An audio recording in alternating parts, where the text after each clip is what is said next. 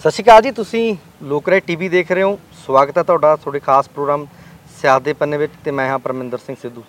ਅੱਜ ਗੱਲਬਾਤ ਕਰਾਂਗੇ ਜ਼ਿਲ੍ਹਾ ਮਾਨਸਾ ਸਰਦੂਲਗੜ੍ਹ ਹਲਕਾ ਤੋਂ ਐਮਐਲਏ ਗੁਰਪ੍ਰੀਤ ਸਿੰਘ ਬਣਾਲੀ ਦੇ ਨਾਲ। ਨਿੱਜੀ ਜ਼ਿੰਦਗੀ ਬਾਰੇ ਵੀ ਗੱਲਬਾਤ ਕਰਾਂਗੇ ਸਿਆਸਤ ਦੇ ਪੰਨੇ ਵੀ ਪਰੋਲਾਂਗੇ ਪਹਿਲਾਂ ਸਵਾਗਤ ਕਰਦੇ ਹਾਂ। ਮੇਰਾ ਸਤਿ ਸ਼੍ਰੀ ਅਕਾਲ। ਸਤਿ ਸ਼੍ਰੀ ਅਕਾਲ ਜੀ। ਠੀਕ ਠਾਕ ਹੋ? ਬਹੁਤ ਵਧੀਆ ਜੀ। ਤੰਦਰੁਸਤ ਹੋ? ਬਹੁਤ ਵਧੀਆ। ਐਮਐਲਏ ਰੰਗ ਚੜ੍ਹਿਆ ਹੋਇਆ ਕਿ ਨਹੀਂ ਚੜ੍ਹਿਆ ਹੋਇਆ?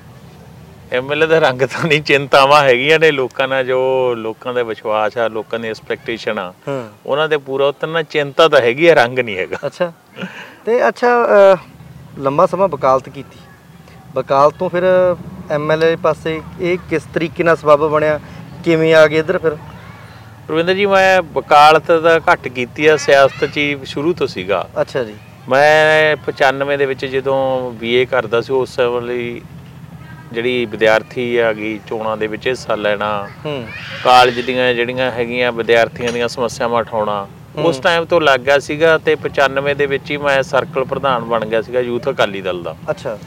ਉਦੋਂ ਸਰਕਲ ਪ੍ਰਧਾਨ ਹੁੰਦੇ ਸੀਗੇ ਉਸ ਤੋਂ ਬਾਅਦ ਮੈਂ 2000 ਦੇ ਵਿੱਚ ਮੈਨੂੰ ਪ੍ਰੈਸ ਸੈਕਟਰੀ ਲਾਤਾ ਜ਼ਿਲ੍ਹੇ ਦਾ ਯੂਥ ਅਕਾਲੀ ਦਲ ਦਾ ਤੇ 2002 ਦੇ ਵਿੱਚ ਮੈਂ ਸਭ ਤੋਂ ਛੋਟੀ ਉਮਰ ਦੇ ਵਿੱਚ ਜ਼ਿਲ੍ਹੇ ਦਾ ਯੂਥ ਅਕਾਲੀ ਦਲ ਦਾ ਪ੍ਰਧਾਨ ਬਣ ਗਿਆ। ਸੋ ਮੈਂ 2000 ਦੇ ਵਿੱਚ ਹੀ ਲਾ ਪੂਰੀ ਕੀਤੀ ਪਰ ਲਾ ਤੋਂ ਪਹਿਲਾਂ ਹੀ ਮੈਂ ਇਧਰਲੇ ਪਾਸੇ ਸੀਗਾ ਮੇਰੀ ਰਾਜਨੀਤੀ 'ਚ ਰੁਚੀ ਸੀਗੀ। ਅੱਛਾ ਜੀ। ਜੇ ਆਪਾਂ ਥੋੜੀ ਐਮਐਲਏ ਗੱਲ ਕਰੀਏ ਵਿਰੋਧੀ ਕਹਿੰਦੇ ਸੀ ਕਹਿੰਦੇ ਜੀ ਸੱਤਾ ਦਾ ਨਿਗਮ ਆ ਲਿਆ 10 ਸਾਲ ਜਦੋਂ ਅਕਾਲੀ ਦਲ ਦੀ ਸਰਕਾਰ ਸੀ। ਕਹਿੰਦੇ ਜੀ ਉਨੀ ਤਾਂ ਬਲਵਿੰਦਰ ਭੁੰਦੜ ਦੀ ਨਹੀਂ ਚੱਲਦੀ ਸੀ ਜਿੰਨੀ ਗੁਰਪ੍ਰੀਤ ਬਨਾਲੇ ਦੀ ਚੱਲਦੀ ਸੀ। ਕਹਿੰਦੇ ਨਿਗਮ ਆਣ ਕੇ ਨਜ਼ਾਰਾ ਲੈ ਕੇ ਹੁਣ ਕਹਿੰਦੇ ਫੇਰ ਉਹ ਦੂਜੇ ਪਾਸੇ ਪਲਟੀ ਮਾਰ ਗਈ। ਦੇਖੋ 2002 ਤੋਂ ਲੈ ਕੇ 7 ਤੱਕ ਹਾਂ। ਅਮਰਿੰਦਰ ਸਿੰਘ ਦੀ ਸਰਕਾਰ ਸੀ। ਹੂੰ। ਜਿਸ ਵੇਲੇ ਤੁਸੀਂ ਵੇਖਿਆ ਹੋਣਾ ਕਿ ਵੱਡੇ ਵੱਡੇ ਅਕਾਲੀ ਅੰਦਰ ਕਰਤੇ ਸੀਗੇ ਕਿਉਂਕਿ ਪਰਚਿਆਂ ਦੀ ਸਿਆਸਤ ਸ਼ੁਰੂ ਹੋ ਗਈ ਸੀ ਉਸ ਵੇਲੇ। ਤੇ ਕੋਈ ਅਕਾਲੀ ਨਹੀਂ ਸੀਗਾ ਵੱਡੇ ਬਾਦਲ ਸਾਹਿਬ ਤੋਂ ਲੈ ਕੇ ਸੁਖਵੀਰ ਵੀ ਪਟਿਆਲੇ ਜੇਲ੍ਹ 'ਚ ਭੇਜਤੇ ਸੀਗੇ। ਉਦੋਂ ਤਾਂ ਕੋਈ ਸੱਤਾ ਦਾ ਨਿੱਘ ਨਹੀਂ ਸੀਗਾ। ਉਸ ਵੇਲੇ ਤਾਂ ਵੱਡੇ ਵੱਡੇ ਅਕਾਲੀ ਲੋਗੇ ਕੱਲਾ ਯੂਥ ਅਕਾਲੀ ਦਲ ਹੀ ਸੀਗਾ ਜਿਹੜੀਆਂ ਰੈਲੀਆਂ ਕਰਦਾ ਸੀ ਧਰਨੇ ਦਿੰਦਾ ਸੀ ਵਿਜੀਲੈਂਸ ਦੇ ਦਫ਼ਤਰ ਘੇਰਦਾ ਸੀਗਾ।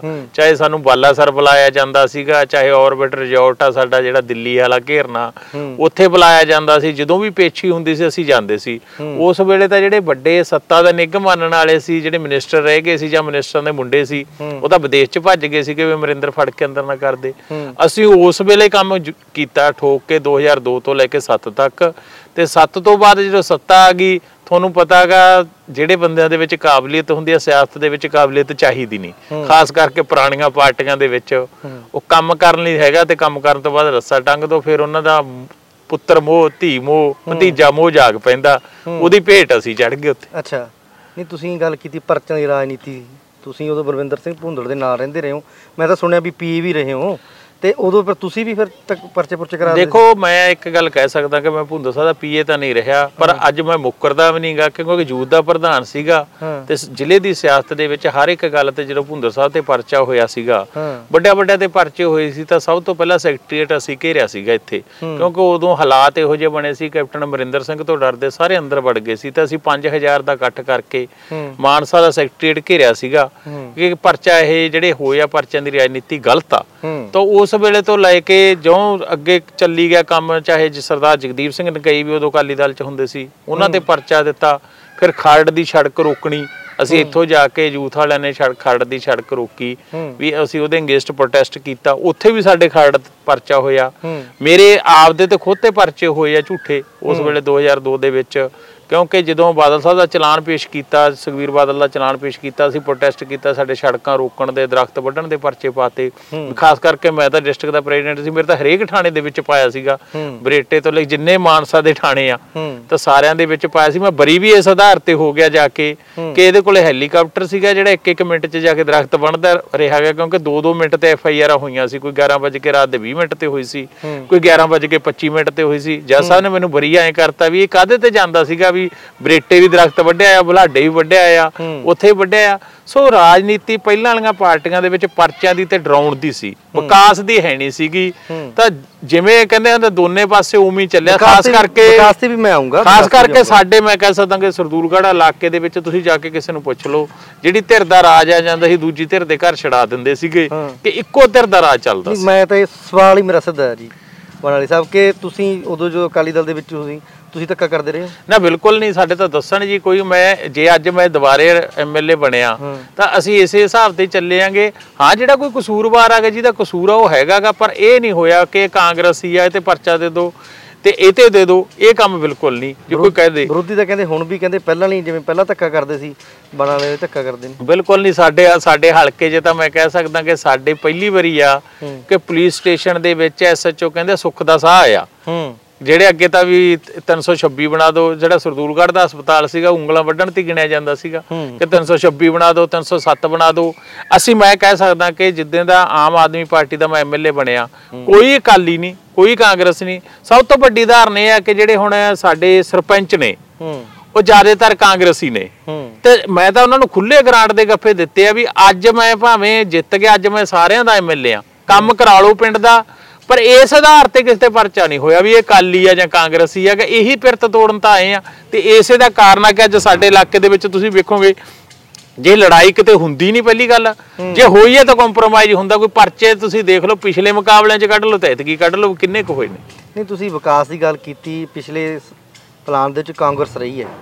ਕਹਿੰਦੇ ਜਿੰਨਾ ਕਾਂਗਰਸ ਨੇ ਕੰਮ ਕਰਾਤਾ ਇੱਕ ਵੀ ਕੰਮ ਛੱਡੀ ਨਹੀਂ ਕਹਿੰਦੇ ਜਿਹੜਾ ਹੁਣ ਸਰਕਾਰ ਕਰਾਊਗੀ। ਤੇ ਜੇ ਕਾਂਗਰਸ ਨੇ ਇੰਨੇ ਕੰਮ ਕਰਾਏ ਹੁੰਦੇ ਤੇ ਅੱਜ ਜਿੰਨੀਆਂ ਸਾਰਿਆਂ ਨੂੰ ਵੋਟਾਂ ਪਈਆਂ ਵਿੱਚੇ ਕਾਂਗਰਸ ਨੂੰ ਵਿੱਚੇ ਅਕਾਲੀ ਦਲ ਨੂੰ ਤੇ ਜਿਨ੍ਹਾਂ ਦੀਆਂ ਤਿੰਨ ਤਿੰਨ ਪੀੜ੍ਹੀਆਂ ਸਿਆਸਤ ਦੇ ਵਿੱਚ ਸੀਗੀਆਂ ਤੇ ਉਹਨਾਂ ਦੇ ਸਾਰਿਆਂ ਨੇ ਜੋੜ ਕੇ ਮੇਰੇ ਖਿਲਾਫ 11 ਕੈਂਡੀਡੇਟ ਸੀ। ਤੇ ਸਾਰਿਆਂ ਨੂੰ ਜ਼ਿਆਦਾ ਵੋਟਾਂ ਸਾਰਿਆਂ ਦੀਆਂ ਜੋੜ ਕੇ ਉਦੋਂ ਵੱਧ ਮੈਨੂੰ ਪੈ ਗਈਆਂ।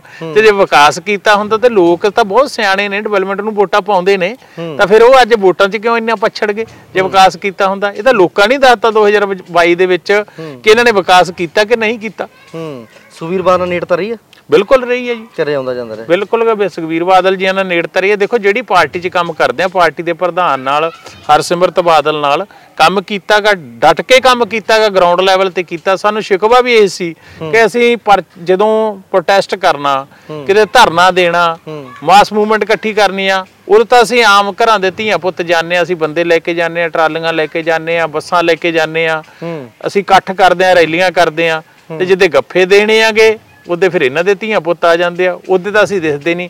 ਅਸੀਂ ਕੋਈ ਐਮਐਲਏ ਬਣਨ ਵਾਸਤੇ ਨਹੀਂ ਕਹਿੰਦੇ ਬਣਦਾ ਮਾਣ ਸਤਕਾਰ ਵੀ ਨਹੀਂ ਜਦੋਂ ਦਿੱਤਾ ਜਾਂਦਾ ਤੇ ਇਹ ਅੱਖ ਰੱਖ ਲਈ ਜਾਂਦੀ ਹੈ ਵੀ ਇਹ ਕਾਬਲਾ ਹੁਣ ਇਹਨੂੰ ਸਾਈਡ ਲਾਈਨ ਕਰ ਦਿਓ। ਜਿਵੇਂ ਨਹੀਂ ਕਹਿੰਦਾ ਵਰਤੋਂ ਤੇ ਸਿੱਟੋ। ਹੂੰ। ਵਰਤੋਂ ਤੇ ਸਿੱਟੋ ਦੀ ਰਾਜਨੀਤੀ ਸੀਗੀ ਉਹਦਾ ਮੈਂ ਵੀ ਸ਼ਿਕਾਰ ਹੋਇਆਗਾ। ਮੇਰੇ ਆ ਹਲਕੇ ਦੇ ਲੋਕ ਜਾਣਦੇ ਆ ਸਰਕਾਰ ਭਾਵੇਂ ਅਕਾਲੀ ਦਲ ਦੀ ਸੀ ਪਰ ਮੈਨੂੰ ਜਿਸ ਹਿਸਾਬ ਨਾਲ ਮਾਂਜਿਆ ਗਿਆ 4-5 ਸਾਲ ਵੀ ਇਹ ਇਹਨੂੰ ਕਿਸੇ ਹਿਸਾਬ ਨਾਲ ਇਹਨੂੰ ਪਰਚਾ ਦੇ ਕੇ ਕਿਤੇ ਅੰਦਰ ਕੀਤਾ ਜਾਵੇ ਇਹਨੂੰ ਸਟੇਜ ਤੇ ਨਾ ਚੜਨ ਦਿੱਤਾ ਜਾਵੇ ਇਹਨੂੰ ਕਿਤੇ ਬੋਲਣ ਨਾ ਦਿੱਤਾ ਜਾਵੇ ਵੱਡੇ ਲੀਡਰਾਂ ਦੇ ਨੇੜੇ ਨਾ ਲੱਗਣ ਦਿੱਤਾ ਜਾਵੇ। ਇਹ ਸਿਆਸਤ ਮੇਰੇ ਹਲਕੇ ਦੇ ਨਹੀਂ ਜ਼ਿਲ੍ਹੇ ਦੇ ਲੋਕ ਜਾਣਦੇ ਵੀ ਬਣਾ ਵਿਰੋਧੀ ਵੀ ਇਹ ਵੀ ਕਹਿੰਦੇ ਰਹੇ ਆ ਐਮਐਲਏ ਸਾਹਿਬ ਕਹਿੰਦੇ ਹੋ ਸਕਦਾ ਕਹਿੰਦੇ ਬਲਵਿੰਦਰ ਸਿੰਘ ਭੁੰਦੜ ਨੇ ਬਣਾ ਇਹਨੂੰ ਆਮ ਆਦਮੀ ਪਾਰਟੀ 'ਚ ਭੇਜਤਾ ਹੋਵੇ। ਦੇਖੋ ਫਿਰ ਭੁੰਦੜ ਨੇ ਆਪਦੀ ਹਾਰ ਆਪ ਹੀ ਸਵੀਕਾਰ ਕਰ ਲਈ। ਵੇਖੋ ਮੈਂ ਉਹਨਾਂ ਦੇ ਨਾਲ ਕੰਮ ਕੀਤਾ ਮੈਂ ਉਹਨਾਂ ਦੀ ਇੱਜ਼ਤ ਕਰਦਾ ਸਤਿਕਾਰ ਕਰਦਾ ਕਿਉਂਕਿ ਵੱਡੇ ਨੇ। ਕੰਮ ਕੀਤਾ ਉਹ ਵੀ ਹੁੰਦਾ ਨਹੀਂ ਜਿਹੜਾ ਪਿੱਠ ਪਿੱਛੇ ਜਦੋਂ ਅਲੱਗ ਹੋ ਜਾਈਏ ਤੇ ਪਿਛਲੀਆਂ ਗੱਲਾਂ ਕਰੇ। ਹਾਂ। ਭੁੰਦਰ ਸਾਹਿਬ ਤਾਂ ਬੜੇ ਗੁਣ ਹੈਗੇ ਨੇ ਪਰ ਮੈਂ ਅੱਜ ਵੀ ਕਹਿਣਾ ਕਿ ਪੁੱਤਰ ਮੋਹ ਨੇ ਭੁੰਦਰ ਸਾਹਿਬ ਨੂੰ ਮਾਰਤਾ। ਕੱਲੇ ਇਹਨਾਂ ਨੂੰ ਨਹੀਂ ਮਾਰਿਆ ਕਾਲੀ ਦਲ ਨੂੰ ਮਾਰਿਆ। ਇਹ ਵੀ ਮੈਂ ਸਪਸ਼ਟ ਕਹਿਣਾਗਾ ਕਿ ਪੁੱਤਰ ਮੋਹ ਨੇ ਕਾਲੀ ਦਲ ਮਾਰਤਾ ਤੁਸੀਂ ਵੇਖੋਗੇ ਸਾਰਿਆਂ ਦੇ ਮੁੰਡੇ ਕਾਬਲ ਹੋ ਗਏ। ਹੂੰ। ਜਿੱਧਰ ਟਿਕਟਾਂ ਦੇਣੀਆਂ ਪਿਓ ਵੀ ਚੋਣ ਲੜ ਰਿਹਾ ਪੁੱਤ ਵੀ ਲੜ ਰਿਹਾ ਪਿਓ ਵੀ ਲੜ ਰਿਹਾ ਪੁੱਤ ਵੀ ਫਿਰ ਤਾਂ ਸਾਡੇ ਵਰਗਾਂ ਦਾ ਭਵਿੱਖ ਤਾਂ ਹੈ ਹੀ ਨਹੀਂ ਇਹਨਾਂ ਪਾਰਟੀਆਂ 'ਚ। ਲੋਕ ਪਾਸੇ ਹੋ ਗਏ ਵੀ ਤੁਸੀਂ ਪਰਿਵਾਰ ਪਰਿਵਾਰ ਹੀ ਲੜ ਲਓ। ਅੱਜ ਇਹ ਹਾਲਾਤ ਹੋ ਗਏ ਕਿ ਪਰਿਵਾਰ ਪਰਿਵਾਰ ਰਹਿ ਗਏ ਲੋਕ ਹੈ ਨਹੀਂ ਨਾਲ। ਇਕੱਲੇ ਸਾਰਿਆਂ ਦੇ ਪੁੱਤ ਮੋਹ ਨੇ ਹੀ ਅਕਾਲੀ ਦਲ ਮਾਰਿਆ ਕੋਈ ਪਾਰਟੀ ਮਾੜੀ ਨਹੀਂ ਹੁੰਦੀ। ਕੋਈ ਵਰਕਰ ਮਾੜੇ ਨਹੀਂ ਹੁੰਦੇ। ਪਰ ਜਦੋਂ ਲੀਡਰਸ਼ਿਪ ਫੈਸਲੇ ਗਲਤ ਲੈਣ ਲੱਗ ਜਾਂਦੀ ਹੈ ਤੇ ਹਾਸ਼ੀਏ ਤੇ ਚਲੀ ਜਾਂਦੀ ਹੈ ਜਿਹਦੇ ਕਰਕੇ ਅੱਜ ਅਕਾਲੀ ਦਲ ਦਾ ਇਹ ਹਾਲ ਆ। ਹੂੰ ਅੱਛਾ ਪਿਛਲੇ ਦਿਨੀ ਪੰਜਾਬ ਨੇ ਬੜਾ ਵੱਡਾ ਸੰਤਾਪ ਹੰਡਾਇਆ ਫਲੱਡ ਕਰਕੇ। ਕਹਿੰਦੇ ਸਰਕਾਰ ਜਾਂ ਇੱਥੋਂ ਦਾ ਐਮਐਲਏ ਉਹ ਉਹ ਉਨੀ ਖਰੀ ਨਹੀਂ ਉਤਰ ਪਾਈ ਜਿੰਨੀ ਉਤਰਨਾ ਚਾਹੀਦੇ ਸੀ। ਦੇਖੋ ਫਲੱਡ ਆਏ ਐਤਕੀ ਕੁਦਰਤੀ ਦੀ ਬਹੁਤ ਵੱਡੀ ਕਰੋਪੀ ਆ। ਖਾਸ ਕਰਕੇ ਮੈਂ ਕਹਿੰਦਾ ਸਾਡਾ ਸਰਦੂਲਗੜ੍ਹ ਆ ਜਿਹੜਾ 64 ਕਿਲੋਮੀਟਰ ਆ ਜਿਹਦੇ ਪਾਸੇ ਘੱਗਰ ਪੈਂਦਾ ਇੱਕ ਪਾਸੇ 34 ਇੱਕ ਪਾਸੇ 30 ਦੋਨੋਂ ਸਾਈਡ ਤੇ ਸਾਡੇ ਸਰਦੂਲਗੜ੍ਹ ਵੇਦੀ ਲੰਘਦਾਗਾ। ਦੋਨੋਂ ਸਾਈਡ ਤੇ ਸਾਡੇ ਪਿੰਡ ਆ। 17 ਫੁੱਟ ਘੱਗਰ ਦਾ ਜਿਹੜਾ ਹੈਗਾ ਖਤਰੇ ਦਾ ਨਿਸ਼ਾਨ ਆ। ਹੂੰ। 17 ਫੁੱਟ ਤੇ। 26 ਫੁੱਟ ਘੱਗਰ ਚੱਲ ਪਿਆ 64 ਕਿਲੋਮੀਟਰ ਦਾ ਬੰਨ ਨੂੰ 26 ਫੁੱਟ ਉੱਚਾ ਚੱਕਣਾ। ਜਿੱਥੇ ਟੁੱਟਦਾ ਸੀ ਰਿੰਗ ਬੰਨ ਬੰਨਣਾ ਮੇਰੀਆਂ ਤਾਂ ਤੁਸੀਂ ਦੇਖ ਲਓ ਰਾਤ ਦਿਨ ਮੈਂ ਰੋਟੀ ਵੀ ਉਹਨਾਂ ਕੋਲੇ ਖਾਂਦਾ ਰਿਹਾ ਲੋਕਾਂ ਕੋਲੇ ਸਵੇਰੇ ਜਾ ਕੇ ਚਾਹ ਵੀ ਉਹਨਾਂ ਕੋਲੇ ਬੈਠ ਕੇ ਪੀਂਦਾ ਰਿਹਾ। ਮੈਂ ਤਾਂ ਨਹਾਤੇ ਤੋਂ ਬਿਨਾ ਵੀ ਜਾਂਦਾ ਰਿਹਾ। ਪਰ ਜਿਹੜਾ ਪਾਣੀ ਦੀ ਕਰੋਪੀ ਸੀਗੀ ਉਹ ਇੱਕ ਪਾਈਪ ਸੀ ਕਿਸੇ ਦੀ ਦੱਬੀ ਹੋਈ। ਪੈਪ ਦੀ ਗਲਤੀ ਨਾਲ ਘੱਗਰ ਟੁੱਟ ਗਿਆ। ਨਹੀਂ ਤਾਂ ਅਸੀਂ 64 ਕ- ਕਿਲੋਮੀਟਰ 26.5 ਫੁੱਟ ਤੇ ਪਾਣੀ ਲੰਘਾਤਾ ਸੀਗਾ ਜਿਵੇਂ ਪਿੱਛੇ ਕਰੋਪੀ ਕਰੀਏ ਤੁਸੀਂ ਵੇਖਣਾ ਪਟਿਆਲੇ ਆ ਲਹਿਰੇ ਗਾਗੇ ਆ ਖਨੌਰੀ ਆ ਮੂਣਕਾ ਇਤਕੇ ਜੀਰਕਪੁਰ ਦੀਆਂ ਵੱਡੇ ਪੌਸ਼ ਇਲਾਕਿਆਂ 'ਚ ਵੜ ਗਿਆ ਅਰਬਨ ਸਟੇਟ ਪਟਿਆਲੇ 'ਚ ਪਾਣੀ ਵੜ ਗਿਆ। ਤੇ ਸਾਡੇ ਤਾਂ ਪਾਣੀ ਇੱਕ ਟੁੱਟਣ ਨਾਲ ਸਾਡੇ ਦੋ ਪਿੰਡਾਂ ਦੀ ਜਿਹੜੇ ਆਸੇ-ਪਾਸੇ ਵੜਿਆ ਤੇ ਸਾਡੇ ਦੋ ਵਾੜਾਂ ਦੇ ਵਿੱਚ ਪਾਣੀ ਸ਼ਹਿਰ ਦੇ ਵਿੱਚ ਵੜਿਆ ਯਾਨੀ ਕਿ ਇੰਨਾ ਵੱਡਾ ਪਾਣੀ ਆਉਣ ਦੇ ਬਾਵਜੂਦ ਇੰਨਾ ਜ਼ਿਆਦਾ ਪਾਣੀ ਆਉਣ ਦੇ ਬਾਵਜੂਦ ਜਿਹੜਾ ਨੁਕਸਾਨ ਹੋਣਾ ਸੀ ਅਸੀਂ ਬਚਾਇਆਗਾ। ਇਹ ਤਾਂ ਮੇਰੇ ਹਲਕੇ ਦੇ ਲੋਕ ਦੱਸਦੇ 24 ਕਿਲੋਮੀਟਰ ਤਾਂ ਅਸੀਂ ਰਿੰਗ ਬੰਨ ਕਹਿੰਦੇ ਜੇ ਸਰਕਾਰ ਪਹਿਲੀ ਸਿਰ ਦਿੰਦੀ ਕਹਿੰਦੇ ਉਹ ਸਾਫ਼ ਕਰਵਾਈਆਂ ਹੁੰਦੀਆਂ। ਡਰਾਉਣਾ ਤਾਂ ਕਹਿੰਦੇ ਫਿਰ ਇੰਨਾ ਜਿਹੜਾ ਲੋਟ ਹੀ ਨਹੀਂ ਪੈਣਾ। ਜਿਹੜੀ ਘੱਗਰ ਦੀ ਕਪੈਸਿਟੀ ਨਹੀਂ ਜੀ ਜਿਹੜੀ ਘੱਗਰ ਦੀ ਕਪੈਸਿਟੀ 32000 ਕਿਊਸਕ ਆ। ਹੂੰ। 32000 ਕਿਊਸਕ ਆ ਤੇ ਉਹਦੇ ਵਿੱਚ 70000 ਕਿਊਸਕ ਚੱਲ ਜਾਣਾ। ਇਹਦੀ ਕਿੰਨੀ ਮਰਜ਼ੀ ਸਫ਼ਾਈ ਕਰਾ ਲਓ। ਹੂੰ। 70000 ਕਿਊਸਕ ਪਾਣੀ ਲੰਘ ਗਿਆ ਜਿਹੜਾ ਅੱਜ ਤੱਕ ਦਾ ਇਤਿਹਾ- ਇਤਿਹਾਸ ਆ ਜਿੱਦੇ ਦਾ ਘੱਗਰ ਚੱਲਦਾਗਾ। ਤੇ ਜਿਹੜਾ ਨਵਾਂ ਪੁਲ ਬਣਿਆਗਾ ਤੁਸੀਂ ਹੈਰਾਨ ਹੋ ਜਾਓਗੇ ਨਵੇਂ ਪੁਲ ਦੇ ਉੱਤੋਂ ਦੀ ਜਿਹਦੀ ਉਚਾਈ 26 ਫੁੱਟ ਆ ਉਹਦੇ ਉੱਤੋਂ ਦੀ 26.8 ਚੱਲ ਗਿਆ। ਤੇ ਨਵੇਂ ਪੁਲ ਦੇ ਪਾਣੀ ਲੱਗ ਗਿਆ ਸਾਡੇ ਹੀਂਗਣੇ ਵਾਲਾ ਪੁਲ ਮੰਨਿਆ ਗਿਆ। ਜਦੋਂ ਪਾਣੀ ਆਉਣਾ ਸੀ ਤਾਂ ਅਸੀਂ ਬਜ਼ੁਰਗਾਂ ਕੋਲੇ ਗਏ ਡੀਸੀ ਸਾਹਿਬ ਸੀਗੇ ਪ੍ਰਸ਼ਾਸਨ ਸੀ ਅਸੀਂ ਸੀ। ਉਹ ਕਹਿੰਦੇ ਕੀ ਕਰਦੇ ਫਿਰਦੇ? ਅਸੀਂ ਆਖਿਆ ਜੀ ਪਾਣੀ ਪਿੱਛੋਂ ਆ ਰਿਹਾ। ਕਹਿੰਦੇ ਇੱਥੇ ਕੀ ਕਰਦੇ ਆ? ਹੀਂਗਣੇ ਵਾਲੇ ਪੁਲ ਤੇ ਤਾਂ ਪਾਣੀ ਨਹੀਂ ਲੱਗਦਾ ਐਤਕੀ ਹੀਂਗਣੇ ਵਾਲੇ ਪੁਲ ਦੇ ਉੱਤੋਂ ਦੀ ਵੀ 1.5 ਫੁੱਟ ਪਾਣੀ ਡਾਫ ਲੱਗੀ ਆ। ਸੋ ਤੁਸੀਂ ਦੇਖੋ ਵੀ ਕਿੰਨਾ ਪਾਣੀ ਆਇਆ। ਕਾਂਗਰਸ ਦੇ ਪ੍ਰਧਾਨ ਆ ਮਨਿੰਦਰ ਸਿੰਘ ਰਾਜਾ ਬੜਿੰਗ ਉਹ ਕਹਿੰਦੇ ਜੀ ਮੈਂ ਇੱਥੇ ਫੋਨ ਕਰੀਆ ਕੋਈ ਪ੍ਰਸ਼ਾਸਨ ਨਹੀਂ ਆਇਆ।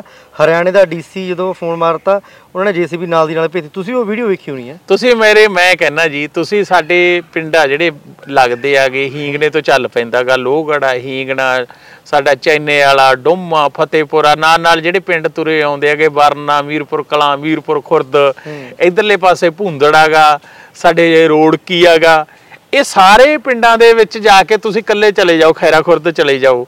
ਜੇ ਉਹਨਾਂ ਨੇ ਕਹਿਤਾ ਵੀ ਸਾਡਾ ਐਮਐਲਏ ਰਾਤ ਦੇ 2 ਵਜੇ ਵੀ ਨਹੀਂ ਸੀ ਜੇ ਜੇਸੀਬੀ ਮੰਗੀ ਜੇਸੀਬੀ ਨਹੀਂ ਸੀ ਜੇ ਡੀਜ਼ਲ ਮੰਗਿਆ ਡੀਜ਼ਲ ਨਹੀਂ ਸੀ। ਜੇ ਕੋਈ ਵੀ ਚੀਜ਼ ਮੰਗੀ ਅਸੀਂ ਹਾਜ਼ਰ ਨਹੀਂ ਸੀ ਇੱਥੋਂ ਤੱਕ ਕਿ ਜਿੱਦੇ ਅਸੀਂ ਰੋੜਕੀ ਵਾਲਾ ਬੰਨ ਟੁੱਟਿਆ ਤਾਂ ਅਸੀਂ ਥਰਮਲ ਦੇ ਵਿੱਚੋਂ ਸਵਾਹ ਦੇ 50 60 ਟਿੱਪਰ ਰਾਤੋਂ ਰਾਤ ਮੰਗਾ ਕੇ ਉਹ ਬੰਨ ਰੋਕਿਆਗਾ।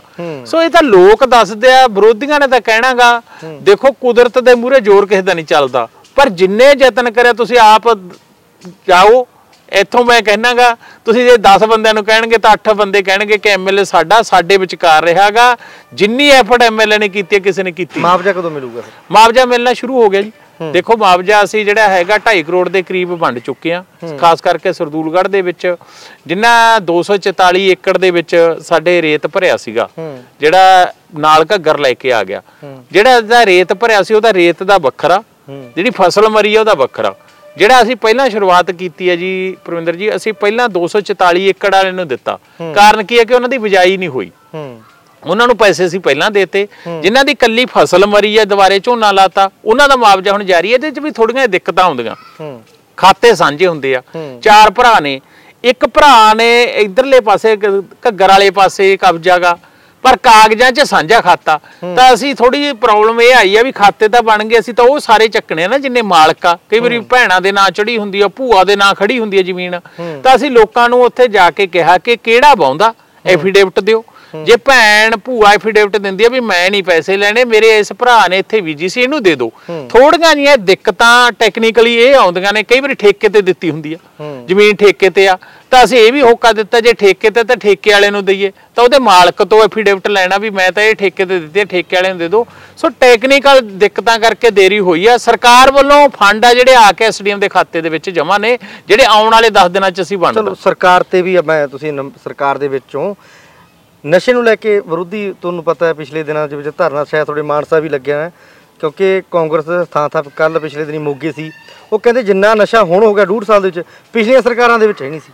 ਨਹੀਂ ਇਹ ਮੈਨੂੰ ਸਮਝ ਨਹੀਂ ਆਉਂਦੀ ਤੇ ਜਦੋਂ ਚੱਲਿਆਗਾ ਅਕਾਲੀ ਦਲ ਦਾ ਰਾਜ ਹੂੰ। ਉਸ ਵੇਲੇ ਕਿੰਨੇ ਕਿੰਨੇ ਨੌਜਵਾਨਾਂ ਦੀਆਂ ਮੌਤਾਂ ਹੋਈਆਂ ਨੇ? ਕਾਂਗਰਸ ਨੇ ਗੁਟਕਾ ਸਾਹਿਬ ਦੀ ਸਹੁੰ ਖਾਧੀ ਸੀ ਅਮਰਿੰਦਰ ਸਿੰਘ ਨੇ ਦਮਦਮਾ ਸਾਹਿਬ ਵਾਲਾ ਹੱਥ ਸੀ ਕਰਕੇ ਹੱਥ। ਕਰਕੇ। ਇਹ ਵੀ ਕਹਿੰਦੇ ਅਸੀਂ ਕਹਿੰਨੇ ਆ ਕਿ ਨਸ਼ੇ ਦਾ ਲੱਕ ਤੋੜਨ ਵਾਸਤੇ ਤੁਹਾਨੂੰ ਕਹਿੰਨੇ ਆਗੇ ਤੁਸੀਂ ਐਤਕੀ ਦੇਖੋ ਕਿੱਡੀਆਂ ਰਿਕਵਰੀਆਂ ਹੋਈਆਂ। ਕੱਲ ਹੀ ਅਸੀਂ ਨਵੀਂ ਸਕੀਮ ਸ਼ੁਰੂ ਕਰੀ ਹੈ ਮੁੱਖ ਮੰਤਰੀ ਸਾਹਿਬ ਨੇ। ਤੁਹਾਨੂੰ ਅੱਜ ਦੱਸ ਰਹੇ। ਹਾਂ ਇੱਕ ਤਾਂ ਅਸੀਂ ਤਸਕਰਾਂ ਦੇ ਘਰ ਸਾਰੇ ਜਿੰਨੀ ਜਾਇਦਾਦ ਦਾ ਸੀਜ਼ ਕਰ ਰਹੇ ਹਾਂ ਕੱਲ ਬੁਢਲਾਡੇ ਦੇ ਵਿੱਚ ਵੀ ਸ਼ੁਰੂਆਤ ਹੋਈ ਆ ਕਿ ਜਿਹਨੇ ਨਸ਼ੇ ਵਾਲੇ ਨੇ ਨਸ਼ੇ ਨਾਲ ਬਣਾਈ ਆ ਜ਼ਮੀਨ ਜਾਇਦਾਦ ਦੇ ਵਿੱਚ ਕੋਠੀਆਂ ਬਣਾਈਆਂ ਸੀਜ਼। ਦੂਜਾ ਅਸੀਂ ਜਿਹਨੇ ਵੀ ਇਹ ਗਲਤ ਬਣਾਈ ਆਗੀ ਜਾਇਦਾਦ ਜਿਸ ਤਰ੍ਹਾਂ ਵੇਖੋਗੇ ਕਿ ਬਿਨਾ ਨਕਸ਼ਿਆਂ ਤੋਂ ਕਿਉਂਕਿ ਜਿਹੜੇ ਇਹ ਤਸਕਰ ਹੁੰਦੇ ਆ ਸਮਗਲਰ ਹੁੰਦੇ ਆ ਇਹਨਾਂ ਦਾ ਡਰ ਭੈ ਵੀ ਹੁੰਦਾ।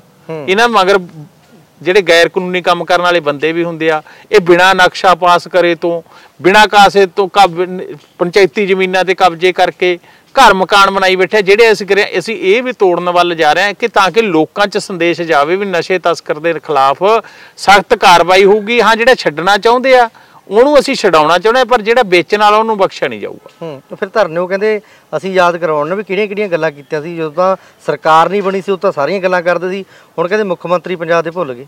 ਨਹੀਂ ਭੁੱਲੇ ਕੋਈ ਨਹੀਂ ਜੀ ਮੁੱਖ ਮੰਤਰੀ ਸਾਹਿਬ ਤਾਂ ਹਰ ਹਰ ਸਮੇਂ ਕਹਿੰਦੇ ਆ ਦੇਖੋ ਜਿਹੜਾ ਨਸ਼ਾ ਹੈਗਾ ਨਸ਼ਾ ਦੇ ਅੱਡ ਅੱਡ ਪੜਾਅ ਨੇ। ਨਸ਼ੇ ਦੇ ਵਿੱਚ ਜੇ ਤੁਸੀਂ ਕਹਿ ਦੋਗੇ ਇਕੱਲੀ ਸਰਕਾਰ ਜਾਂ ਪ੍ਰਸ਼ਾਸਨ ਦੋਨੇ ਨਹੀਂ ਕਾਮਯਾਬ ਹੋ ਸਕਦੇ ਜਿੰਨਾ ਚਿਰ ਜਨਤਾ ਦਾ ਸੰਯੋਗ ਵੀ ਨਹੀਂ। ਜੇ ਹੁਣ ਬੱਚਾ ਘਰੋਂ ਨਸ਼ਾ ਕਰਨਾ ਸ਼ੁਰੂ ਕਰਦਾ ਸ਼ੁਰੂ ਦੇ ਵਿੱਚੋਂ ਤਾਂ ਉਹ ਤੁਸੀਂ ਵੇਖੋਗੇ ਥੋੜਾ ਜਿਹਾ ਲੱਗ ਲੈਣਾ ਸ਼ੁਰੂ ਕਰ ਦੂਗਾ। ਪਰਿਵਾਰ ਦੇ ਵਿੱਚ ਨਹੀਂ ਰਲੂਗਾ। ਜਾਂ ਪਰਿਵਾਰ ਤੋਂ ਜਿਹੜੇ ਉਹਦੇ ਖਰਚੇ ਵਧਣੇ ਸ਼ੁਰੂ ਹੋ ਜਾਣਗੇ 1000 500 ਲਿਜਾਣਾ ਸ਼ੁਰੂ ਕਰੂਗਾ। ਸੋ ਸਾਨੂੰ ਪਰਿਵਾਰ ਦਾ ਵੀ ਸੰਯੋਗ ਚਾਹੀਦਾ ਪਬਲਿਕ ਦਾ ਵੀ ਚਾਹੀਦਾ। ਇੱਕ ਗੱਲ ਮੈਂ ਦਾਅਵੇ ਨਾਲ ਕਹਿ ਸਕਦਾਗਾ। ਅਸੀਂ ਬੈਠੇ ਆਂਗੇ ਅਸੀਂ ਐਮਐਲਏ ਮੈਂ ਮੇਰੇ ਇਲਾਕੇ ਦੇ ਵਿੱਚ ਮੈਂ ਇੱਕ ਗੱਲ ਕਹਿ ਸਕਦਾ ਕੋਈ ਬੰਦਾ ਕਹਿ ਦੇ ਕਿ ਮੇਰੀ ਨਸ਼ੇ ਤਸਕਰ ਨਾਲ ਸਾਂਝ ਆ ਜਾਂ ਮੈਂ ਨਸ਼ੇ ਤਸਕਰ ਦਾ ਫੋਨ ਕੀਤਾ ਹੋਵੇ। ਅਸੀਂ ਤਾਂ ਪਿੰਡਾਂ ਦੇ ਵਿੱਚ ਸਪਸ਼ਟ ਕਹਿੰਦੇ ਆ ਕਿ ਸਾਨੂੰ ਇਸ ਗੱਲ ਨਾਲ ਨਾ ਕਹੋ ਸਗੋਂ ਦੀ ਸਾਨੂੰ ਦੱਸੋ। ਕਈ ਵਾਰੀ ਡਰਦੇ ਆਗੇ ਸਾਨੂੰ ਕੰਨ 'ਚ ਦੱਸਦੇ ਅਸੀਂ ਨਾਲ ਦੀ ਨਾਲ ਪੁਲਿਸ ਨੂੰ ਦੱਸਦੇ ਆ। ਨਾਲ ਅਸੀਂ ਮੇਰੇ ਹਲਕੇ ਦੇ ਵਿੱਚ ਅਸੀਂ ਚਲਾਇਆ ਵੀ ਨਸ਼ੇ ਤਸਕਰ ਦੀ ਜਿਵੇਂ ਨੰਬਰਦਾਰਾਂ ਨੇ ਸਭ ਤੋਂ ਪਹਿਲਾਂ ਸਰਦੂਲਗੜ੍ਹ ਦੇ ਨੇ ਸ਼ੁਰੂਆਤ ਕੀਤੀ ਆ ਕਿ ਅਸੀਂ ਜ਼ਮਾਨਤ ਨਹੀਂ ਕਰਾਉਂਦੇ। ਤਾਂ ਸਾਨੂੰ ਪਬਲਿਕ ਦਾ ਸੰਯੋਗ ਵੀ ਚਾਹੀਦਾ ਪ੍ਰਸ਼ਾਸਨ ਦਾ ਸੰਯੋਗ ਵੀ ਚਾਹੀਦਾ ਸਾਰਿਆਂ ਦੇ ਸੰਯੋਗ ਨਾਲ ਇਹ ਖਤਮ ਹੋਊਗਾ ਕਿਉਂਕਿ ਬਾਰਡਰ ਏਰੀਆ ਤੁਹਾਨੂੰ ਵੀ ਪਤਾ। ਹੁਣ ਇੱਕ ਪਾਸੇ ਤਾਂ ਸਾਡੇ ਤੇ ਬੀਜੇਪੀ ਐਲੀਗੇਸ਼ਨ ਲਾ ਰਹੀ ਆ ਕਿ ਨਸ਼ਾ ਬੰਦ ਨਹੀਂ ਕਰਦੇ ਤੇ 50 ਕਿਲੋਮੀਟਰ ਤੱਕ ਤਾਂ ਬੀਐਸਐਫ ਬੈਠੀ ਆ। ਜਿਹੜਾ ਬਾਰਡਰ ਤੋਂ ਆਉਂਦਾ ਡਰੋਨ 50 ਕਿਲੋਮੀਟਰ ਤਾਂ ਰਿਸਪੌਂਸਿਬਿਲਟੀ ਉਹਨਾਂ ਦੀ ਆ। ਤੇ ਫਿਰ 50 ਕਿਲੋਮੀਟਰ ਤੱਕ ਉਹ ਵੀ ਰੋਕਣ। ਸੋ ਹਰ ਗੱਲ ਨੂੰ ਸਰਕਾਰ ਸੁਹਿਰਦਾ ਹਾਂ ਜੇ ਸਾਡੇ ਤੇ ਕੋਈ ਐਲੀਗੇਸ਼ਨ ਆ ਗਿਆ ਵੀ ਫਲਾਨਾ ਬੰਦਾ ਨਸ਼ਾ ਬਕਿਆਉਂਦਾ ਐਮਐਲਏ ਨਸ਼ਾ ਬਕਿਆਉਂਦਾ ਜਿਵੇਂ ਦੂਜਿਆਂ ਤੇ ਦੋਸ਼ ਲੱਗਦੇ ਰਹੇ ਆ ਜਾਂ ਤਸਕਰ ਸਾਡੇ ਵਿੱਚ ਕਹਿੰਦੇ ਆਮ ਆਦਮੀ ਪਾਰਟੀ ਦੇ ਵਰਕਰ ਵੀ ਵੇਚਦੇ ਨੇ ਨਸ਼ਾ। ਜੇ ਵੇਚਦੇ ਸਾਨੂੰ ਦੱਸੋ ਜੀ। ਅਸੀਂ ਤਾਂ ਸਿੱਧੇ ਕਹਿੰਦੇ ਜਨਤਕ ਕਰਨ ਲੋਕ ਕਾਰਵਾਈ ਵੀ ਹੋਊ ਪੁਲਿਸ ਨੂੰ ਵੀ ਫੜਾਵਾਂਗੇ। ਹੂੰ। ਪਿਛਲੀ ਵਾਰੀ ਤਾਂ ਇਹ ਹੁੰਦਾ ਰਹੇਗਾ ਤੁਸੀਂ ਇਹ ਤਾਂ ਛੱਡੋ ਚਿੱਟਾ ਤਾਂ। ਜਦੋਂ ਲੋਕ ਰੋਜ਼ਗਾਰ ਲੈਣ ਜਾਂਦੇ ਸੀ ਕਾਂਗਰਸੀਆਂ ਕੋਲੇ ਕਹਿੰਦੇ ਸੀਗੇ ਵੀ ਰੋਜ਼ਗਾਰ ਤਾਂ ਹੈ ਨਹੀਂ ਹਰਿਆਣੇ ਵਾਲੀ ਸ਼ਰਾਬ ਦਾ ਡੱਬਾ ਵੇਚ ਲੈ। ਸਾਡੇ ਏਰੀਏ 'ਚ ਵੱਡੇ ਵੱਡੇ ਵੇਚਦੇ ਰਹੇ ਆ ਕਾਂਗਰਸੀ। ਕਹਿੰਦੇ ਇੱਕ ਹੋਰ ਵੀ ਐਮਐਲਏ ਸਾਹਿਬ ਕਹਿੰਦੇ ਝੋਟੇ ਵਾਲੇ ਕੇਸ ਦੇ ਵਿੱਚ ਵੀ ਧੱਕਾ ਹੋ ਗਿਆ ਝੋਟੇ ਨੂੰ ਬਿਨਾਂ ਗੱਲ ਤੋਂ ਜੇਲ੍ਹ ਦੇ ਵਿੱਚ ਫਸਾਤਾ। ਦੇਖੋ ਝੋਟੇ ਨੇ ਜੋ ਕੰਮ ਕੀਤਾ ਤੁਹਾਨੂੰ ਮੈਂ ਪਹਿਲਾਂ ਦੱਸਦਾ ਕਿ ਨਸ਼ਿਆਂ ਦੇ ਖਿਲਾਫ ਝੋਟਾ ਜੰਗ ਲੜ ਰਿਹਾ। ਜਦੋਂ ਝੋਟੇ ਨੂੰ ਪਹਿਲਾਂ ਫੜਿਆ ਉਸ ਵੇਲੇ ਮੈਂ ਕੈਨੇਡਾ ਦੇ ਵਿੱਚ ਸੀ। ਮੈਂ ਟਵੀਟ ਕਰਕੇ ਆਪ ਕਿਹਾ ਕਿ ਝੋਟੇ ਦੇ ਖਿਲਾਫ ਗਲਤ ਗੱਲ ਹੋਈ ਆ ਤੁਹਾਨੂੰ ਪਤਾ ਹੋਊਗਾ ਕਿ ਅਸੀਂ ਝੋਟੇ ਨੂੰ ਉਸ ਵੇਲੇ ਛਡਾਇਆ। ਐਤਕੀ ਜਿਹੜਾ ਮਸਲਾ ਸੀਗਾ ਜੀ ਪ੍ਰਵਿੰਦਰ ਜੀ ਐਤਕੀ ਮਸਲਾ ਇਹ ਨਹੀਂ ਸੀਗਾ ਜੰਗ ਜਾਰੀ ਰੱਖੋ। ਝੋਟਾ ਕੰਮ ਕਰ ਰਿਹਾ ਸਲਾਗਾ ਕਰਦੇ ਆ ਜੇ ਹੋਰ ਵੀ ਕਰੂਗਾ ਨਸ਼ਿਆਂ ਦੇ ਖਿਲਾਫ ਸਨਮਾਨਯੋਗ ਆ ਕੰਮ ਕਰ ਰਿਹਾ। ਪਰ ਐਤਕੀ ਜਦੋਂ ਕਾਨੂੰਨ ਕੋਈ ਹੱਥ 'ਚ ਲੈ ਲੈਂਦਾ ਮੰਨ ਲਓ ਕੋਈ ਗਲਤੀ ਹੈ ਫਿਰ ਅਦਾਲਤਾਂ ਕਾਦੇ ਵਾਸਤੇ ਬਣੀਆਂ? ਪੁਲਿਸ ਕਾਦੇ ਵਾਸਤੇ ਆ? ਐਤਕੀ ਜਦੋਂ ਗੱਲ ਇੱਥੋਂ ਹੀ ਆ ਕਿ ਜਦੋਂ ਉਸ ਬੰਦੇ ਦੇ ਛਿੱਤਰਾਂ ਦਾ ਹਾਰ ਪਾਤਾ ਤਾਂ ਇਹ ਤਾਂ ਮਣੀਪੁਰ ਵਰਗੀ ਘਟਨਾ ਬਣ ਗਈ। ਮਣੀਪੁਰ 'ਚ ਜਿਵੇਂ ਔਰਤਾਂ ਨੂੰ ਨੰਗਾ ਉਹ ਕਰਿਆ ਗਿਆ। ਇਹ ਕਾਰਵਾਈ ਝੋਟੇ ਦੇ ਨਸ਼ਾ ਛਡਾਉਣ ਵਾਲੇ ਕੰਮ ਤੇ ਨਹੀਂ ਹੋਈ। ਉਹਦੀ ਤਾਂ ਮੈਂ ਵੀ ਤਾਰੀਫ ਕਰਦਾਗਾ ਆ ਹੁਣ ਅਸੀਂ ਨੈਗੋਸ਼ੀਏਸ਼ਨ ਕਰਕੇ ਮੈਂ ਹੀ ਵਿੱਚ ਬੈਠਾ ਸੀਗਾ। ਅਸੀਂ ਕਿਹਾਗਾ ਜੇ ਸਾਰੀਆਂ ਜਿੰਨੀਆਂ ਜਥੇਬੰਦੀਆਂ ਸੀਗੀਆਂ ਵੀ ਇਸ ਗੱਲ ਦੇ ਅਸੀਂ ਵੀ ਹੱਕ 'ਚ ਜੇ ਝੋਟਾ ਨਸ਼ਿਆਂ ਦੇ ਖਿਲਾਫ ਲੜਦਾਗਾ ਅਸੀਂ ਝੋਟੇ ਦੇ ਨਾਲ ਆ। ਝੋਟੇ ਦੇ ਨਾਲ ਆ ਝੋਟੇ ਨੂੰ ਸਨਮਾਨ ਵੀ ਕਰਾਂਗੇ। ਸਗੋਂ ਦੀ ਸਾਨੂੰ ਦੱਸਿਆ ਜਾਵੇ ਜੇ ਪੁਲਿਸ ਕਾਰਵਾਈ ਨਹੀਂ ਕਰਦੀ ਸਾਨੂੰ ਦੱਸੋ ਉਹਨਾਂ ਦੇ ਨਾਂ ਜਨਤਕ ਕਰੋ।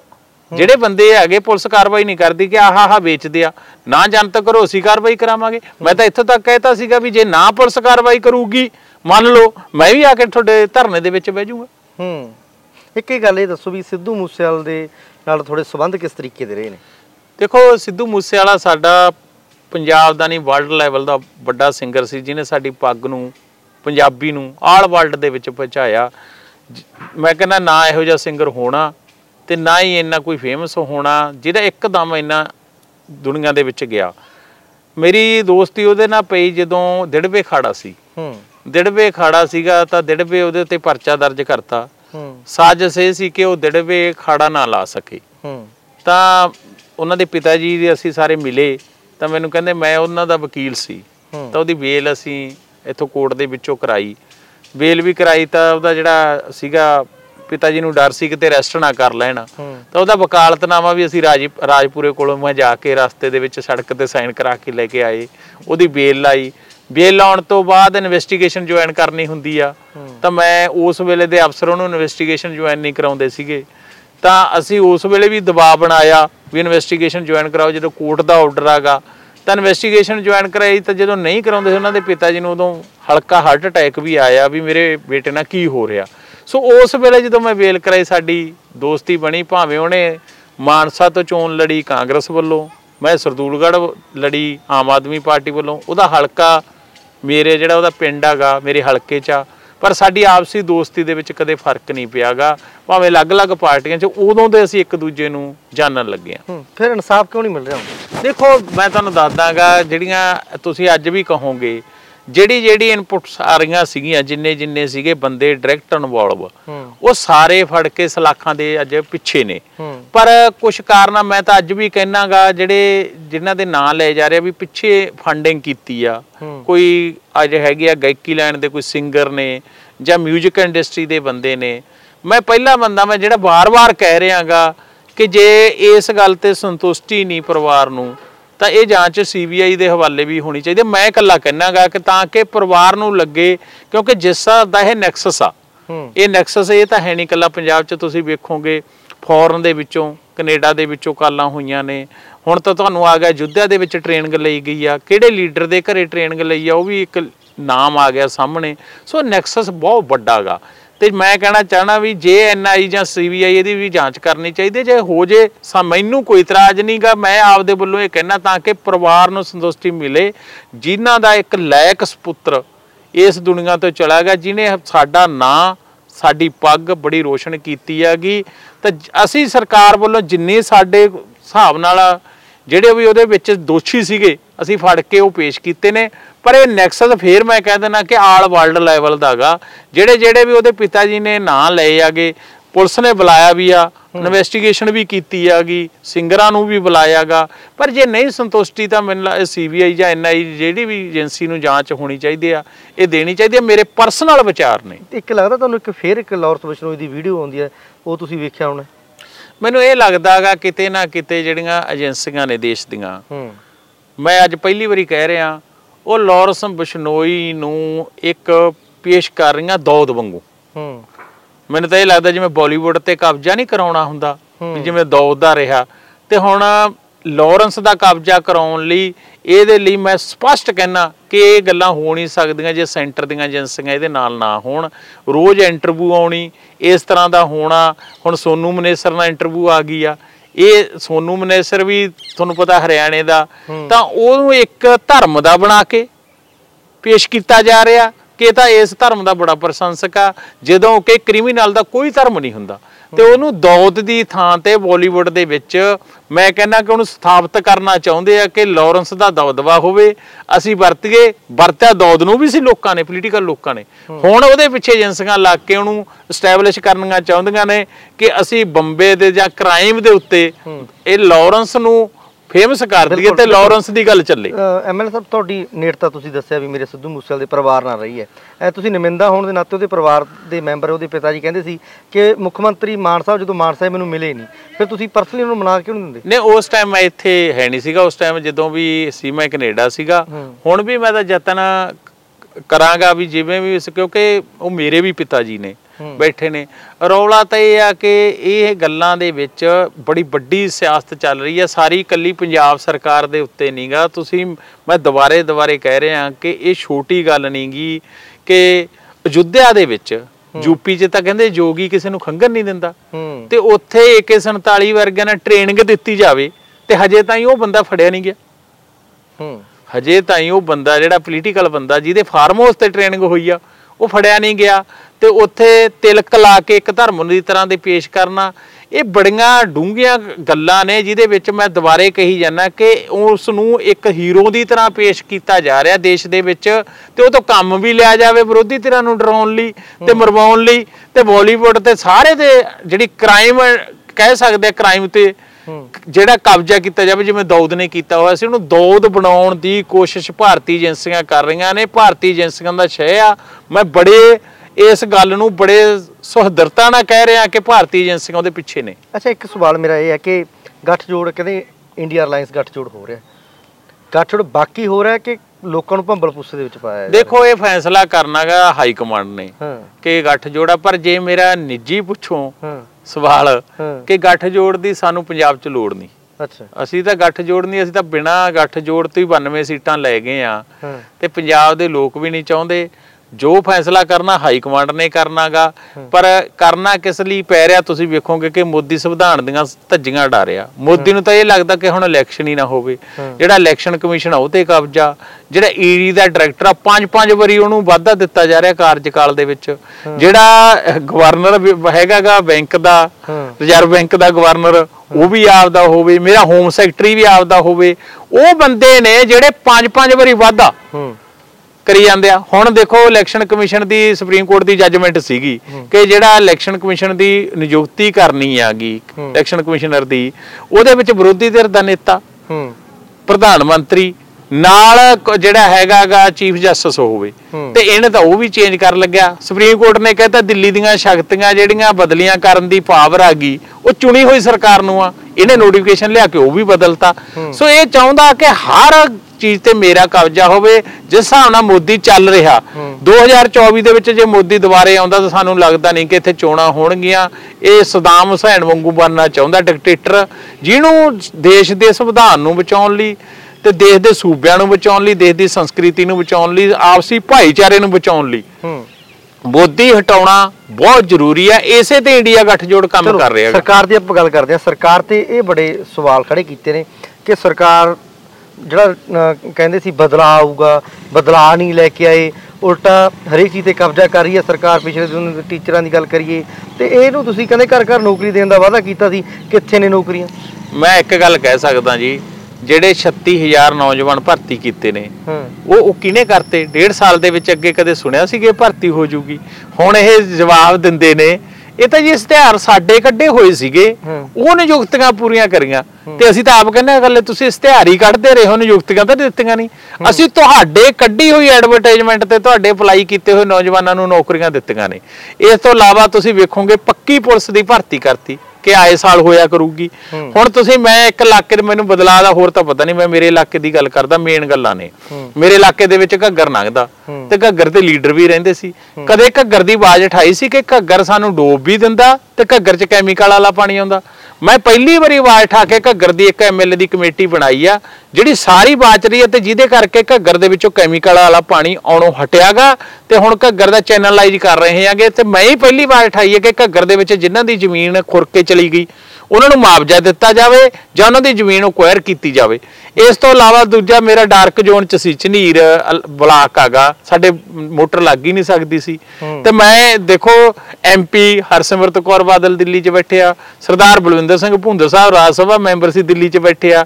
ਦਿੱਲੀ ਦਾ ਮੰਤਰਾਲਾ ਇਹਨੂੰ ਕੱਢਦਾ ਤੇ ਮੈਂ ਡਾਰਕ ਜ਼ੋਨ ਦੇ ਵਿੱਚੋਂ ਇਹ ਜਿਹੜਾ ਹੈਗਾ ਡੇਢ ਸਾਲ ਦੇ ਵਿੱਚ ਹੀ ਡਾਰਕ ਜ਼ੋਨ ਚੋਂ ਮੇਰੇ 42 ਪਿੰਡ ਕਢਾ ਲਏ ਉੱਤੋਂ ਦੁਬਾਰੇ ਸਰਵੇ ਕਰਵਾ ਕੇ। ਇਸ ਤੋਂ ਇਲਾਵਾ ਮੇਰੇ ਸੜਕਾਂ ਮੇਨ ਸੀ ਜਿਹੜੀਆਂ ਹਰਿਆਣੇ ਨੂੰ ਜੋੜਦੀਆਂ ਸੀਗੀਆਂ। ਇੱਕ ਸਾਲ ਦੇ ਵਿੱਚ 23 ਕਰੋੜ ਦੀਆਂ ਸੜਕਾਂ ਜਿਹੜੀਆਂ ਸੀਗੀਆਂ ਜਿਨ੍ਹਾਂ ਦੇ ਉੱਤੋਂ ਦੀ ਲੰਘੇ ਨਹੀਂ ਜਾ ਸਕਦੇ ਉਹਨਾਂ ਦੀ ਮੇਰੀਆਂ ਤਿੰਨ ਟੇਲਾਂ ਚਾਰ ਪੈਂਦੀਆਂ ਨੇ। ਮੂਸਾ ਬ੍ਰਾਂਚ ਫਿਰ ਇਸ ਤੋਂ ਇਲਾਵਾ ਉਤਲੇ ਨਿਊ ਢੰਡਾਲ ਪੈਂਦੀ ਹੈਗੀ। ਇਸ ਪਾਸੇ ਮੇਰੀਆਂ ਜਿੰਨੀਆਂ ਟੇਲਾਂ ਤੇ ਬ੍ਰਾਂਚਾਂ ਨੇ ਪੈਂਦੀਆਂ ਨੇ। ਸਾਰੇ ਸੂਏ ਪਿਛਲੇ ਸਾਲ ਪੱਕੇ ਹੋਏ ਆ। ਐਤਕੀ ਮੈਂ ਉਹ ਸਾਰੀਆਂ ਟੇਲਾਂ ਤੱਕ ਉਹ ਸੂਏ ਪੱਕੇ ਕਰ ਦੂੰਗਾ, ਜਿਹੜੇ 20 20 ਸਾਲ ਦੇ ਬਣੇ ਨਹੀਂ ਸੀਗੇ। ਸੋ ਕੱਲੀ ਕੱਲੀ ਗੱਲ ਤੇ ਲੱਗਿਆ ਮੇਰੇ ਦੋ ਪਿੰਡ ਆ। ਕੁੱਦੂ ਵਾਲਾ ਜਾ ਕੇ ਪੁੱਛ ਲਓ, ਕੁਸਲਾ। 5-500 ਕਿੱਲਾ 10-10 ਸਾਲਾਂ ਦਾ ਬੀਜੇ ਹੀ ਨਹੀਂ ਸੀਗਾ ਕਿਸੇ ਨੇ। ਪਾਣੀ ਖੜਦਾ ਸੀਗਾ। ਦੋਨਾਂ ਥਾਂ ਤੇ ਮੋਟਰਾਂ ਲਵਾ ਕੇ, ਪੰਪ ਲਿਫਟਿੰਗ ਪੰਪ ਲਵਾ ਕੇ ਪਾਣੀ ਕੱਢਤਾ, ਬੀਜਣ ਲਾਤਾ। ਤਾਂ ਸ- ਕਹਿਣ ਦਾ ਮਤਲਬ ਸਾਡਾ ਸਵਾ ਸਾਲ, ਉਹਨਾਂ ਦੇ 70 ਸਾਲ, ਸਾਨੂੰ ਤਾਂ ਨੀਂਦ ਨਹੀਂ ਆਉਂਦੀ। ਕਿ ਲੋਕਾਂ ਨੇ ਇੰਨੀਆਂ ਵੋਟਾਂ ਪਾਈਆਂ ਨੇ ਜੇ ਕੰਮ ਕਰਾਂਗੇ ਦਿਨ ਰਾਤ ਕਰਾਂਗੇ ਤਾਂ ਅਸੀਂ ਖਰੇ ਉਤਰਾਂਗੇ। ਸੋ ਮੈਂ ਕਹਿੰਨਾ ਕਿ ਮੈਂ ਤਾਂ ਇੱਕ ਗੱਲ ਕਹਿਣਾ ਜੀ ਤੁਹਾਡੇ ਚੈਨਲ ਰਾਹੀਂ ਵੀ ਕਹਿਣਾ ਅਸੀਂ ਲੋਕਾਂ 'ਚ ਜਾਵਾਂਗੇ। ਜੇ ਤਾਂ ਕੰਮ ਕੀਤਾ ਵੋਟ ਪਾ ਦਿਓ ਨੇ ਡੋਲੂ ਮਾਂਜਦੇ ਇੱਥੇ ਤਾਂ ਵੱਡੇ ਵੱਡਿਆਂ ਦੇ ਮਾਂਜਦੇ ਜੇ ਅਸੀਂ ਨਾ ਕੀਤਾ ਲੋਕ ਡੋਲੂ ਮਾਂਜ ਦੇਣਗੇ। ਇਹਦਾ ਵਿਰੋਧੀਆਂ ਨੇ ਤਾਂ ਕਹਿਣਾ ਪਰ ਲੋਕ ਫੈਸਲਾ ਕਰਨਗੇ ਕਿ ਕੰਮ ਹੋਇਆ ਜਾਂ ਨਹੀਂ ਹੋਇਆ। ਵਿਰੋਧੀ ਤਾਂ ਕਹਿੰਦੇ ਕਿ ਮੇਰਾ ਸਵਾਲ ਫਿਰ ਨਿੱਜੀ ਹੈ ਥੋੜਾ ਜਿਹਾ।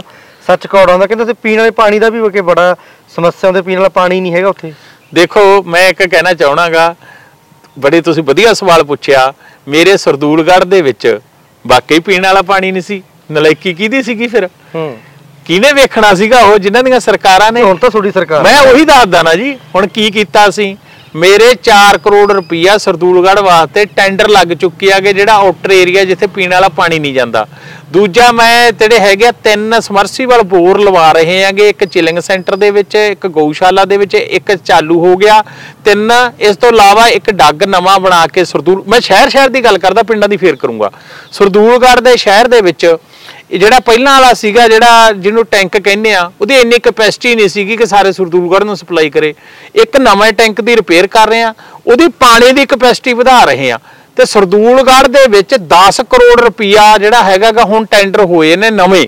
ਜਿਹਦੇ ਵਿੱਚ ਤੁਸੀਂ ਦੇਖੋਗੇ ਕਿ ਜਿਹੜਾ ਟਰੈਕਟਰ ਟਰਾਲੀ ਕੂੜਾ ਚੱਕਣ ਨੂੰ ਨਹੀਂ ਸੀ ਲੋਡਰ ਨਹੀਂ ਸੀਗਾ ਈ ਰਿਕਸ਼ੇ ਹੈ ਨਹੀਂ ਸੀਗੇ 20 ਲੈ ਕੇ ਆਂਦੇ ਆਗੇ ਤੇ ਜਿਹੜੀਆਂ ਮੇਨ ਰੋਡ ਸੀਗੀਆਂ ਜਿਹੜੀਆਂ ਤੁਸੀਂ ਦੇਖੋਗੇ ਬਾਬਾ ਬਹਾਲ ਦਾਸ ਤੋਂ ਲੈ ਕੇ ਬਾਦੀਆਂ ਤੱਕ 64 ਕਰੋੜ ਦਾ ਉਹ ਬੰਨ ਵੀ ਆ ਉੱਤੇ ਇੰਟਰਲੋਕ ਟੋਲ ਟੇਲ ਉਹ ਲਾ ਰਹੇ ਆਗੇ ਟਾਈਲਾਂ। ਇਸ ਤੋਂ ਇਲਾਵਾ ਜੇ ਕਿਸੇ ਨੂੰ ਪੁੱਛੋਗੇ, ਕਿਸੇ ਨੂੰ ਪੁੱਛ ਲਿਓ ਖੈਰਾ ਰੋਡ ਆ ਜਿਹੜੀ ਗ੍ਰਿਡ ਵਾਲੀ, ਉਹ ਕਿਸੇ ਨੇ ਸਾਰੀ ਨਹੀਂ ਲਈ ਸੀ ਜਦੋਂ ਮੈਂ ਵੋਟਾਂ 'ਚ ਜਾਂਦੇ, ਕਹਿੰਦੇ ਕੱਲੀ ਆਹੀ ਬਣਾ ਦੇ। ਉਹਦਾ ਵੀ ਟੈਂਡਰ ਹੋ ਕੇ ਕੰਮ ਸ਼ੁਰੂ ਹੋ ਗਿਆ। ਮੈਂ ਤਾਂ ਜਿਹੜੀਆਂ ਜਿਹੜੀਆਂ ਸਮੱਸਿਆਵਾਂ ਚੁਟਕੀ ਨਾਲ ਤਾਂ ਹੱਲ ਹੁੰਦੀਆਂ ਨਹੀਂ। ਪਰ ਹਰ ਇੱਕ ਗੱਲ ਤੇ ਕੰਮ ਸ਼ੁਰੂ ਹੋਇਆਗਾ, ਮੈਂ ਫੇਰ ਕਹਿਣਾ ਕਿ ਮੈਂ ਇਲਾਕੇ ਦੇ ਵਿੱਚ ਕਿਤੇ ਇਕੱਠ ਰੱਖ ਲਓ। ਸਰਦੂਲਗੜ੍ਹ ਸ਼ਹਿਰ ਦਾ ਰੱਖ ਲੈਨੇ ਆ ਦੋਨੇ ਉਹ ਲੀਡਰ ਬੁਲਾ ਲਓ। ਜਿਹੜੇ ਪੁਰਾਣੇ ਰਹੇ ਆ ਪੀੜ੍ਹੀ ਦਰ ਪੀੜ੍ਹੀ ਰਹੇ ਆ ਮੈਨੂੰ ਬਿਠਾ ਲਓ ਮੇਰੇ ਕੰਮ ਸਵਾ ਸਾਲ ਦੇ ਡੇਢ ਸਾਲ ਦੇ ਵੇਖ ਲਓ।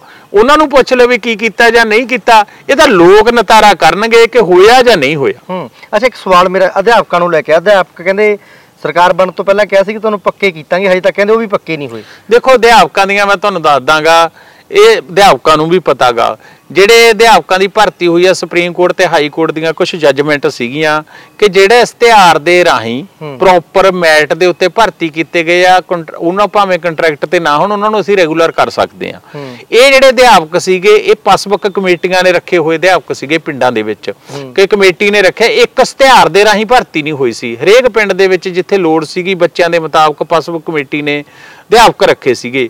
ਤਾਂ ਜਿਹੜੇ ਇਹਦੇ ਨਾਰਮਸ ਨੇ, ਜਿਹੜੇ ਲਾ ਨੇ, ਜਿਹੜੇ ਸੁਪਰੀਮ ਕੋਰਟ ਦੇ ਹਾਈ ਕੋਰਟ ਦੇ ਉਹਦੇ ਮੁਤਾਬਕ ਇਹ ਰੈਗੂਲਰ ਹੋ ਨਹੀਂ ਸਕਦੇ ਤਾਂ ਉਹ ਦੂਜੀਆਂ ਸਰਕਾਰਾਂ ਲਾਰੇ ਲਾਈ ਗਈਆਂ।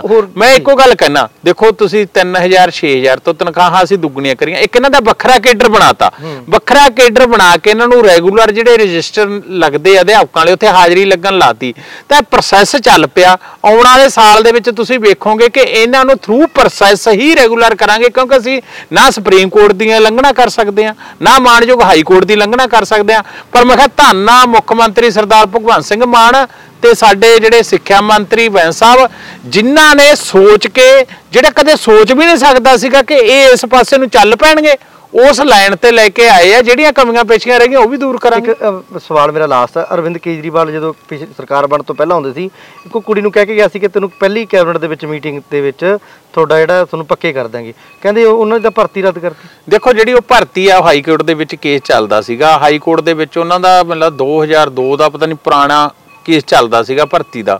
ਉਹ ਇੱਕ ਦੂਜੇ ਨੂੰ ਰੌਲਾ ਤੇ ਇਹੀ ਹੈ ਨਾ ਜੀ ਜਿਹੜੇ ਇੱਕ ਦੂਜੇ ਨੂੰ ਜਦੋਂ ਕੋਈ ਵੀ ਭਰਤੀ ਆਉਂਦੀ ਆ ਤੇ ਇਹਨਾਂ ਨੇ ਲਕੂਨੇ ਇਹੋ ਜਿਹੇ ਛੱਡੇ ਸੀ ਦੂਜੀਆਂ ਸਰਕਾਰਾਂ ਨੇ ਕਿ ਭਰਤੀ ਦਾ ਇਸ਼ਤਿਹਾਰ ਕੱਢ ਦਿੰਦੇ ਸੀ ਚਾਰ ਬੰਦੇ ਉੱਤੇ ਸਟੇ ਲੈ ਲੈਂਦੇ ਸੀ ਕੋਈ ਭਰਤੀ ਸਿਰੇ ਨਹੀਂ ਚੜਦੀ ਸੀ।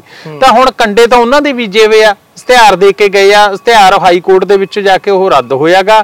ਪਰ ਮੈਂ ਅੱਜ ਵੀ ਕਹਿਣਾਗਾ ਸਿੰਪਥੀ ਦੇ ਆਧਾਰ ਤੇ ਜੇ ਮੈਂ ਅਸੀਂ ਮੈਂ ਖੁਦ ਹਰ- ਹਰਜੋਤ ਬੈਂਸ ਜੀਆਂ ਨੂੰ ਮਿਲਿਆ ਸੀਗਾ, ਮੁੱਖ ਮੰਤਰੀ ਸਾਹਿਬ ਨੂੰ ਕਿਹਾਗਾ, ਜਿਹੜੇ ਬੰਦੇ ਭਰਤੀਆਂ 'ਚ ਫਸ ਗਏ ਹੂੰ। ਇੱਕ ਨਵਾਂ ਮੈਂ ਤੁਹਾਨੂੰ ਦੱਸ ਦਾਂਗਾ ਮੇਰੀ ਆਪਦੀ ਨਿੱਜੀ ਰਾਏ ਆ ਜਿਹੜੇ ਬੰਦੇ ਭਰਤੀਆਂ 'ਚ ਫਸ ਗਏ ਹੁਣ ਓਵਰੇਜ ਹੋ ਗਏ। ਕਿਉਂਕਿ ਉਹ ਝਾਕ ਸੀਗੀ ਕਿ ਜੇ ਫੈਸਲਾ ਆ ਗਿਆ ਤਾਂ ਰੈਗੂਲਰ ਹੋ ਜਾਾਂਗੇ। ਪਰ ਉਹ ਫੈਸਲੇ ਹਾਈ ਕੋਰਟ ਦੇ ਜੇ ਉਲਟ ਆ ਗਏ ਤਾਂ ਉਹਨਾਂ ਨੂੰ ਉਮਰ ਦੇ ਵਿੱਚ ਕਾਨੂੰਨਨ ਕਿਵੇਂ ਛੋਟ ਦਿੱਤੀ ਜਾ ਸਕਦੀ ਹੈਗੀ ਕਿ ਇਸ ਬਹਾਨਾ ਬਣਾ ਕੇ ਕਿ ਇਹ ਉਸ ਭਰਤੀ ਜਿਨ੍ਹਾਂ ਨੇ ਅਪਲਾਈ ਕੀਤਾ ਸੀ। ਇਸ ਕਰਕੇ ਉੱਥੇ ਜੇ ਨਿਯੁਕਤੀ ਹੋ ਜਾਂਦੀ ਤਾਂ ਠੀਕ ਸੀ ਇਸ ਅੱਜ ਓਵਰੇਜ ਹੋ ਗਏ।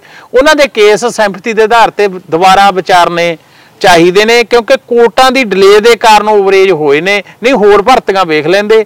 ਇਸ ਇਹ ਮੇਰਾ ਨਿੱਜੀ ਵਿਚਾਰ ਆ ਮੈਂ ਆਪ ਵੀ ਆਖਿਆ ਸੀਗਾ ਆਪਣੇ ਸਿੱਖਿਆ ਮੰਤਰੀ ਸਾਹਿਬ ਨੂੰ ਕਿ ਕਾਨੂੰਨਨ ਜੇ ਹੋ ਸਕਦਾਗਾ ਜਿਨ੍ਹਾਂ ਦੀ ਡਿਲੇ ਹੋਊਗੀ ਕੋਰਟ ਦੇ ਫੈਸਲਾ ਕਾਰਨ ਉਹਨਾਂ ਨੂੰ ਦੁਬਾਰਾ ਅਪਲਾਈ ਕਰਨ ਦਾ ਮੌਕਾ ਦਿੱਤਾ ਜਾਵੇ ਤੇ ਉਹਨਾਂ ਜਿਹੜੇ ਓਵਰੇਜ ਹੋ ਗਏ ਆਗੇ ਉਹਦਾ ਤੋਂ ਉਹਨਾਂ ਨੂੰ ਛੋਟ ਦਿੱਤੀ ਜਾਵੇ। ਬਹੁਤ ਬਹੁਤ ਧੰਨਵਾਦ ਤੁਹਾਨੂੰ ਤੁਹਾਡਾ ਵੀ ਬਹੁਤ ਬਹੁਤ ਧੰਨਵਾਦ ਇਹ ਸੀ ਹਲਕਾ ਸਰਦੂਲਗੜ੍ਹ ਤੋਂ ਐਮਐਲਏ ਗੁਰਪ੍ਰੀਤ ਸਿੰਘ ਬਨਾਲੀ। ਪ੍ਰੋਗਰਾਮ ਸਿਆਸਤ ਦੇ ਪੰਨੇ ਦੇ ਵਿੱਚ ਹੋਰ ਕਿਸੇ ਐਮਐਲਏ ਦੇ ਨਾਲ ਤੁਹਾਡੀ ਮੰਤਰੀ ਦੇ ਨਾਲ ਮੁਲਾਕਾਤ ਕਰਾਵਾਂਗੇ। ਧੰਨਵਾਦ, ਜੁੜੇ ਰਹੋ। ਸਤਿ ਸ਼੍ਰੀ ਅਕਾਲ।